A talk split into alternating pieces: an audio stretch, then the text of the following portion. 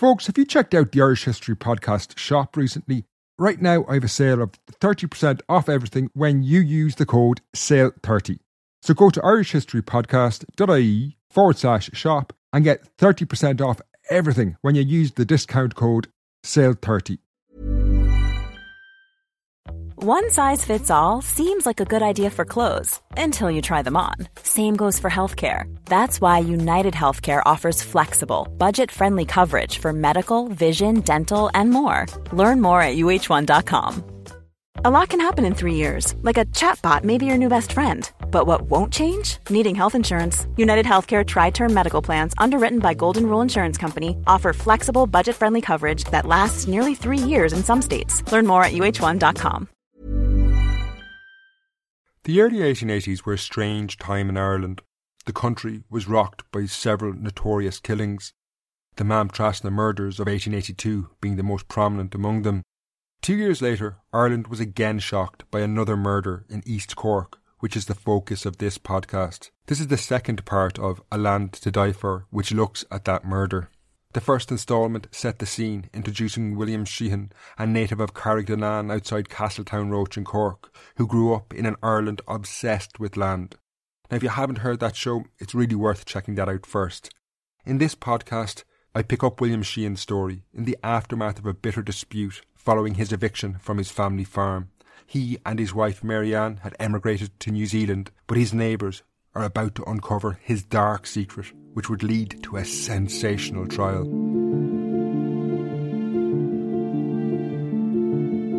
Hello and welcome to the Irish History Podcast. My name is Fin Dwyer, and this is Murder Will Out, A Land to Die For Part 2. I will say again, it is worth listening to the last episode, Part 1 of this case, first. The story will make a lot more sense if you do it that way.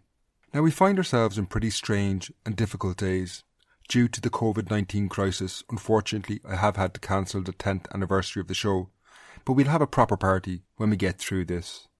I've always really appreciated the understanding that you, the listeners, and particularly the patrons of the show, have shown me when I was sick, so now I'm hoping that I might be able to repay some of this if you find yourself in social isolation or just struggling with what we're facing. In this vein, all patrons can now get my two audiobooks for free. One is somewhat topical and looks at the Black Death in Ireland. The other is on the life of Brian Boru. That's about seven hours of audio there. If you haven't heard them or you would like to hear them again, there's details on Patreon about how you can get them. Now, in addition to that, patrons will also have access to a new weekly podcast that I'll do for the next couple of months. Starting this week, I'll be releasing my first book that's on life in medieval Ireland, which is Spies and Stockholm Syndrome, chapter by chapter. There's 22 chapters that will bring us on a journey into our medieval past with stories from everyday life in an unimaginably different world. Further to this, I'm also going to do all I can to keep the regular content on the main show coming out on a weekly basis. And I will release the odd chapter from that book on medieval Ireland on the main feed as well. Hopefully, together we can create great content that provides something of a distraction in times where we might find ourselves having to spend increasing amounts of time isolated from our friends. Finally, I have appreciated all the correspondence of late from all over the world, and staying in touch is a really important part of getting through this. And while podcasting is something of a one way communication channel, if you know someone who's in isolation or just struggling and would appreciate a shout out on the show, get in touch with me now at info at irishhistorypodcast.ie. That's info at irishhistorypodcast.ie and we'll give them a shout out on the show. Above all, I think it's important to remember we will get through these difficult times. Now, to A Land to Die For Part 2, and we start in Cork in the 1880s.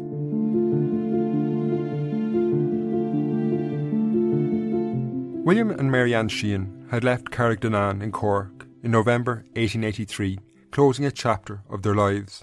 They said goodbye to the only home either of them had ever known, only a few weeks after their sixth wedding anniversary. But it had been obvious to all for some time that that anniversary would most likely be the last they ever celebrated in Ireland. The couple had been evicted from their farm a year earlier, and things had gone downhill since. After the eviction, William had waged a long, protracted, and violent, but ultimately fruitless campaign against the caretaker of his farm, Joanna Power, who had been appointed by the landlord. After this, the Sheehans had tried to find another farm, But that too had fallen through, and the couple had no option but to look for a life elsewhere, and they decided to try their luck in New Zealand. They could draw a line under what had been a few very difficult years, and William could leave his dark, dark secret behind him. In the following months, they reached New Zealand safely and started building a new life. William found work, and the couple began to think about buying a farm. However, back home, life in Carrigdownane remained the struggle it had always been. While the worst of the recession and threatened famine of the early 1880s that had been the start of the Sheehan's problems had passed, 1884 brought new difficulties. A severe drought saw water supplies for animals dry up. Oddly, however, while William may have been 20,000 miles away, this drought would prove his undoing. As water sources across Cork ran dry, a farmer in Carrigdownane, David Broderick, investigated an old well that had been disused for decades. It had been used as a rubbish dump for years, but beneath the debris, Broderick was hoping he would find water. The difficult work of cleaning out the well wasn't easy, and it began on August 30th, 1884, when a workman, William Fitzgerald, was lowered down the shaft to start removing what was years of rubbish. Fitzgerald was not long in the well before he found a human skull and a collection of small bones. Initially, he wasn't perturbed. He may have been under the misapprehension that these were decades old. However, it wasn't long before he found a thigh bone, which still had some flesh, and it became obvious that this was a case for the police. Over the following two days, more macabre discoveries were found in the well. In total, three full human skeletons were recovered. Alongside these were numerous items of clothing, boots, tweed trousers, a shawl, a belt, a black dress, and also another pair of lace boots were found. Despite the fact scientific analysis was in its infancy, it was immediately obvious these were murder victims, and recent ones at that. However unlikely it was that three people could fall into a well at the same time, an accidental cause of death could be definitively ruled out by the presence of lime. This white powder was used to accelerate the process of decay and dull down odours. Whoever had dumped the bodies in the well had covered them in lime, hoping this would hide evidence of their crime. While an inquest would be carried out, already some people in Carrigdownane knew who the remains belonged to. As they examined the clothes, they recognised the red shawl, the black dress, the two pairs of boots, and their eyes passed slowly to the ruin of what had once been the Sheehan farm. It was clear these bodies were a result of the bitter dispute that had taken place over that farm. While initial reactions may have thought of Joanna Power, who William Sheehan had intimidated, threatened, and even attacked over his eviction, an inquest quickly ruled this out. Where Joanna Power was in 1884 is unclear, but in any case, the remains were in the well years, and furthermore, a doctor identified them as those of an older woman, a younger adult male, and an adult female. This did not fit the profile of Joanna and her family. She had young children. The inquest identified who the murder victims were, and the police immediately began an investigation. While a local man, John Dwan, was arrested, the police knew their hunt would inevitably take them to New Zealand and William Sheehan. When the story broke in Cork in the early days of September, William Sheehan was, in ignorant bliss, 20,000 miles away in New Zealand. However, this would not last long the story reached the far side of the world with remarkable speed. Since the 1870s, a telegraph cable connected Australia to the rest of the world, and in 1876, a cable between New Zealand and Australia was laid. Within three weeks, word had arrived in New Zealand of what was happening in Ireland. However, as we saw in the last episode, on the first day the story was printed in newspapers, it contained confused details. The initial stories claimed the case was actually about events in a town in Lancashire, England. The name of the perpetrator, however, was correct when they said it was William Sheehan. Now, while William Sheehan's friends in New Zealand, unaware of his past, assumed it was just another person of the same name, Sheehan himself knew his past was about to catch up with him. Indeed, within 24 hours, reports were already correctly identifying him as the person wanted for what was a truly shocking crime. On the 30th of September 1884, the New Zealand Herald carried the full details of what the police in Ireland had uncovered. Under a headline of Terrible Tragedy in Ireland, the article stated, It is reported that a constable will be dispatched to New Zealand for the purpose of arresting William Sheehan, who is suspected of murdering his mother, sister, and brother in Castletownroche. The murder on the family farm had not taken place in 1883 during the Land War. It was not the actions of a desperate tenant against an all powerful landlord or the person helping the landlord, namely in the case of the Sheehan farm, Joanna Power. Instead, motivated by greed and ultimately a desire for land, William Sheehan stood accused of murdering his 60 year old mother, Catherine, his 23 year old sister, Hannah, and his 28 year old brother, Thomas. Now, as the story broke in New Zealand, William remained at large, but he didn't attempt to escape the police, now on their way from Europe. In any case, escape may not have been easy, as it initially appeared. While the colonial authorities in New Zealand had not arrested him, they had in fact tracked him down and were fully aware of where William was. Then, on December the 17th, they made their move. William was brought into custody and questioned. Initially, he claimed he was totally oblivious to the fact that his name had even been mentioned in newspapers. Yet, at the same time, he stated he had not killed his mother, even before her name was raised. After this arrest, William Sheehan was brought before a court in Auckland, New Zealand, and remanded for a week. This began a drawn out process, whereby he was regularly brought back before judges only to be repeatedly held on remand. The authorities had to wait for police officials to arrive from Ireland before they could move the case forward. However, there was no question where this was all heading to Ireland, where William would go on trial for his life. In March 1885, events began to move rapidly when William met the first familiar but unwelcome face from home since he and Mary Ann had emigrated over a year previously.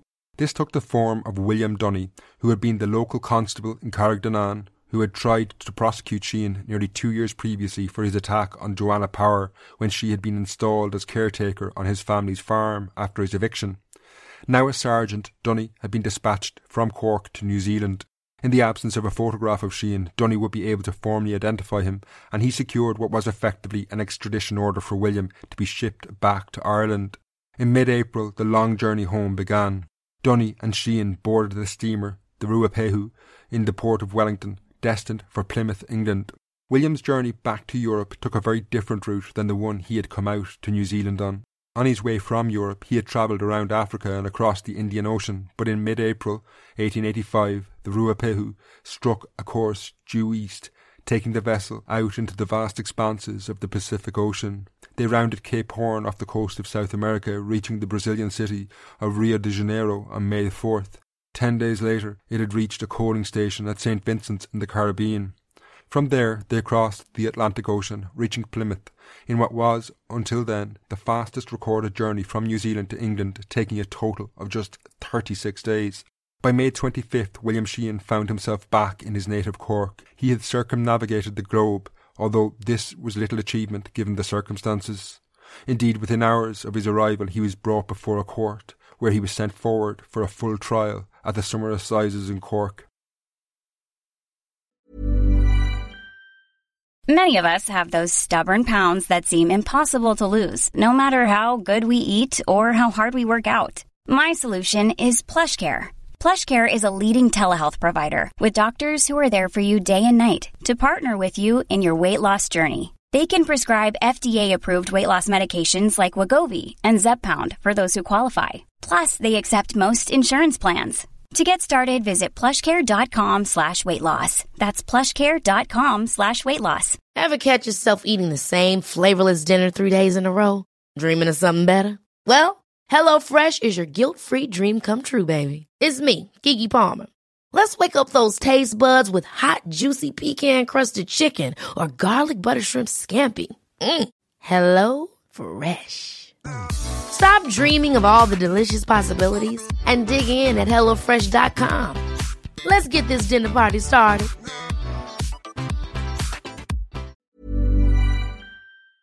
This episode is sponsored by BetterHelp. Recently, I had a minor argument with a close friend that brought up things from my past that I really needed to get off my chest. I think we've all been there. Now, I found therapy a really great way to work through these issues. For me, I really like online therapy, and BetterHelp is a really great online service that allows you to make space for therapy no matter how busy you are. BetterHelp is convenient, affordable, and gives you the support you need, but also works around your schedule. It's really easy to get up and running with a therapist on BetterHelp. You just fill out a brief questionnaire to get matched with a licensed therapist and you can switch therapists at any time for no additional charge. You can do your sessions by text, phone, or video call, whichever suits you best. It's all about flexibility, working around your schedule. At the moment, BetterHelp are offering listeners to the show 10% off their first month. Get it off your chest with BetterHelp. Visit betterhelp.com slash Irish history today to get 10% off your first month. That's betterhelp, H-E-L-P dot com slash Irish history. Since her husband had been arrested, Marianne Sheehan's life had been thrown into absolute turmoil. It had led to major tensions between the couple, and she had not travelled back to Ireland with William. This was understandable. She had had nothing to do with William's crime, and she had married him completely ignorant of what he had done. However, on her arrival back to Ireland, she increasingly found herself at the eye of a growing storm around her husband's upcoming trial. As William's spouse, the law protected her from being compelled to testify for or against him, meaning she would not be involved in the court case. However, this was little consolation. It was already clear she was going to be centre stage. The prosecution were going to argue that her marriage and specifically her dowry were William's primary motive for murdering his family. His trial had been eagerly anticipated in Ireland. Since the discovery of the bodies, newspapers had hypothesized about the case and the motives for the murder.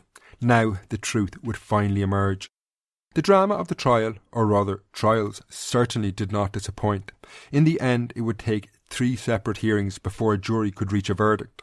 The first trial, held in the summer of 1885, collapsed after a newspaper printed prejudicial comments, and it was felt that it would be impossible to find a non biased jury in such circumstances. The case was postponed until the winter assizes in December that year. This time the jury heard the full case against William Sheehan, and it was gripping, compelling, but unnerving in so many ways. The prosecution argued he had brutally murdered his brother, mother, and sister in October 1877 in a complex dispute over the transfer of the family farm from one generation to the next, namely from William's mother to William himself. They were able to provide a strong motive. As we saw in the last episode, land and indeed violent land disputes were nothing new in Ireland, although the prosecution were able to argue that William's crime was particularly heinous. In 1877, William's mother, having reached the age of 60, had decided to sign over the family farm to him. He was, however, the eldest son, still living at home, so this in itself was not surprising. Indeed, to those looking on from a distance, it had all taken place without any major incident. Catherine had left the family home with her two remaining children, then in their twenties, to allow William start his own family. This had seemed a sensible measure. However, the reality had been so very different. Tensions within the Sheehan family had arisen over money. William's mother did not, and indeed could not, give him the family farm for free. Catherine, his mother, and two remaining siblings were, after all, going to leave, so they required money to start up elsewhere. Given William did not have the necessary money, his wife's dowry would be used to essentially buy out his mother. This made William's marriage an integral part of the process. His inheriting the family farm and his getting married were inextricably linked. Where love for the land stopped and love for his wife started was hard to determine given the circumstances. Indeed, it's impossible to even know whether his inheriting the farm led to his marriage or vice versa. Either way, William's choice of wife was essential. If he wanted the family farm, love and affection would have to take a back seat. The key question was whether the family of his potential wife were rich enough to pay a dowry that would buy out William's mother. For example, there was no question William could marry someone who was from a labourer's family Regardless of feelings and attraction, she simply wouldn't have enough money to pay William to pay his mother for the farm. Around 1877, William had begun seeing Mary Ann Brown, the daughter of a neighbouring farmer, whose dowry was going to be sizable. In spite of the constraints on relationships, it does seem as well that the couple were actually in love. However, the terms of the marriage would be decided not by them, but instead their parents. So, in the summer of 1877, negotiations between Mary Ann's father, James Brown, and William's mother, Catherine, began. Brown offered £170 for his daughter's dowry. However, this was far short of the £300 Catherine Sheehan wanted. Now, she was understandably determined to get this amount of money. She was, after all, not only concerned about herself in her later years, she also had two younger children, still in their twenties, Thomas and Hannah, who had to be looked after. James Brown, Mary Ann's father, however, was adamant he would not pay any more, and the negotiations collapsed. Regardless of the fact William and Marianne were in love with each other, the marriage was now off. While that should have been the end of the matter, it does appear the couple continued to see each other though. Meanwhile, William was surely concerned. His mother's insistence on a price of £300 for the farm jeopardised his inheritance and his marriage. Furthermore, if this price was too high for James Brown, he might not be able to find anyone willing to pay the amount of money his mother wanted, and thereby he would never be able to buy her out. In the courtroom in Cork, the prosecution argued this had led him to take drastic and decisive action when he set his mind to killing his family members.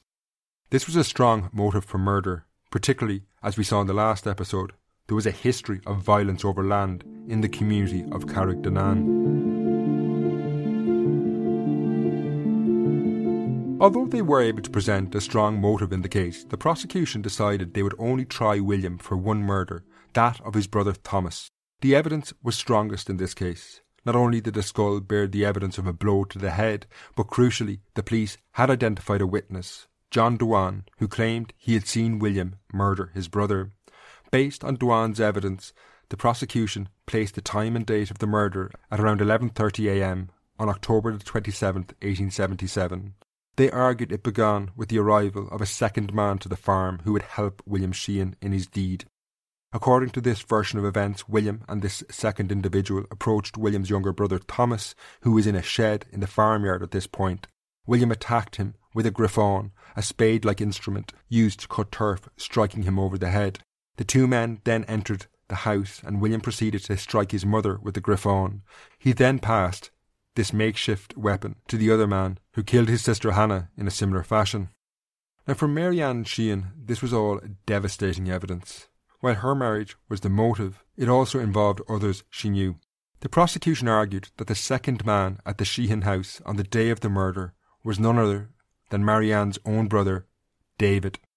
Perhaps even more disturbingly, unbeknownst to her, Marianne had visited William Sheehan on the day of the murder while the bodies were still on the farm.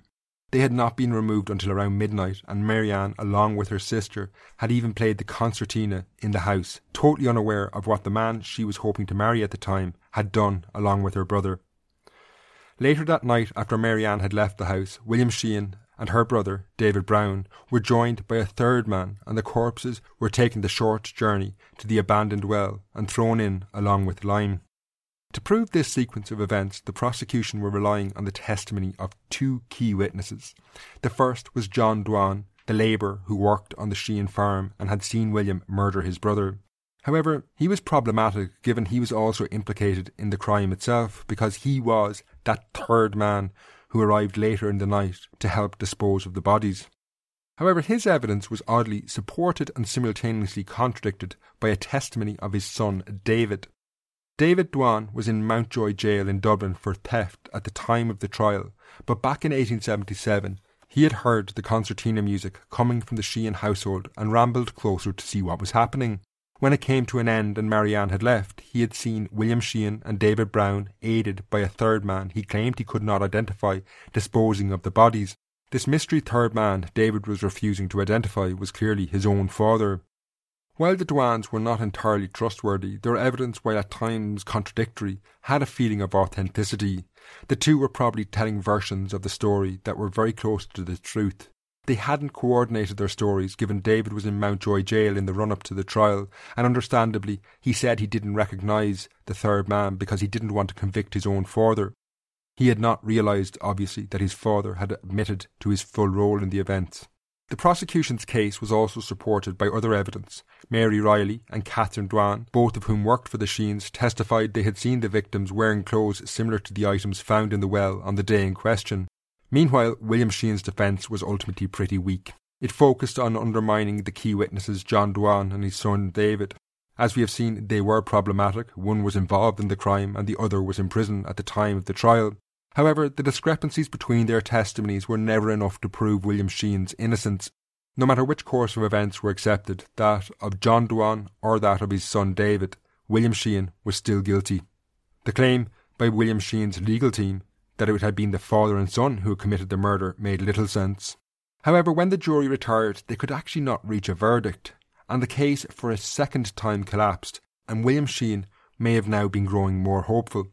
In later December, the judge had no option but to impanel a new jury and hear all the evidence again. This was the third time the case had been before the courts. A few days later, a new jury heard more or less the same evidence. They, however, were more decisive. Within 75 minutes of retiring, they had reached a decision. Nearly nine years after the murders, William Sheehan was found guilty of killing his brother and by extension his mother and sister as well.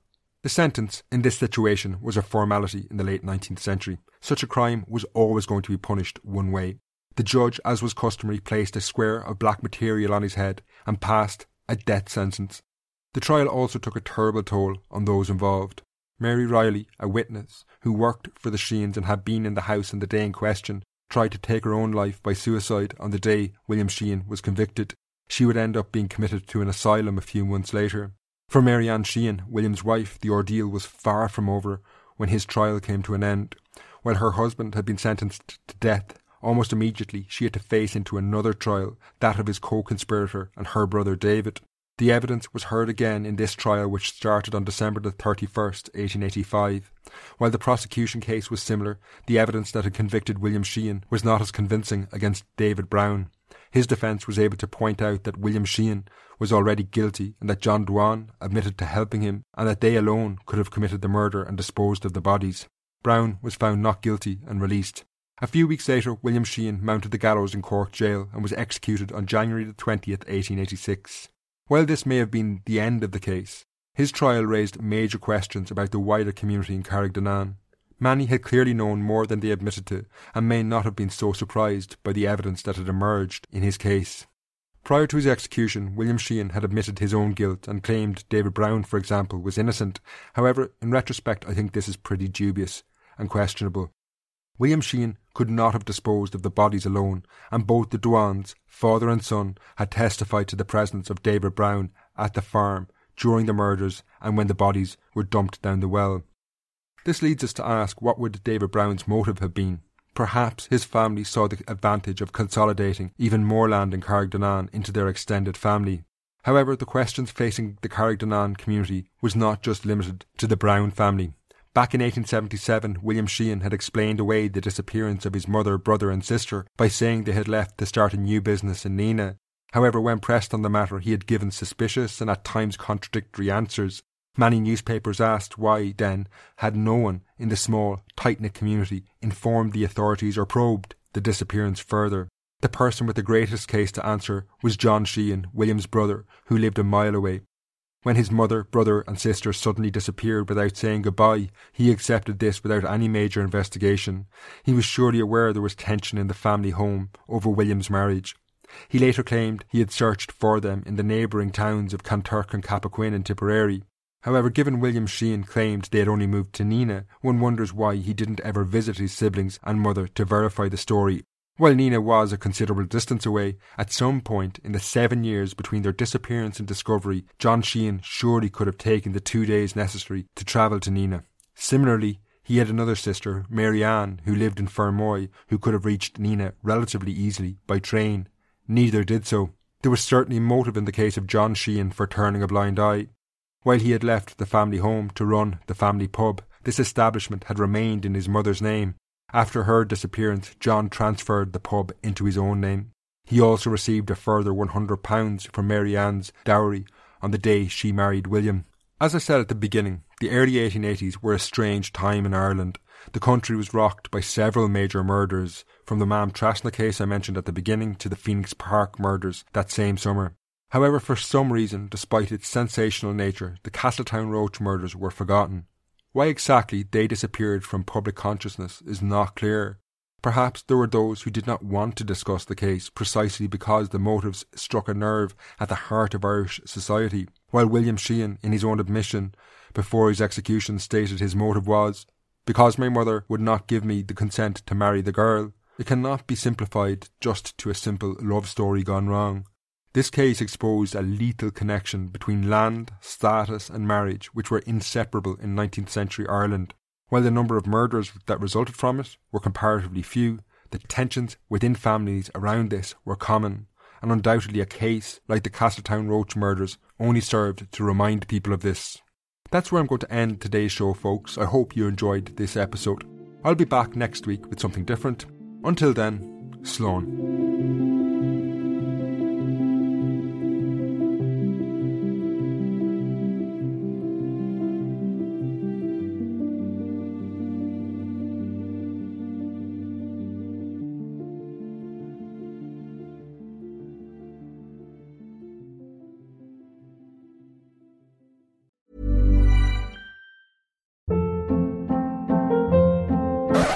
Up. What was that? Boring. No flavor. That was as bad as those leftovers you ate all week. Keke Palmer here, and it's time to say hello to something fresh and guilt-free. Hello Fresh. Jazz up dinner with pecan-crusted chicken or garlic butter shrimp scampi. Now that's music to my mouth. Hello Fresh. Let's get this dinner party started. Discover all the delicious possibilities at hellofresh.com.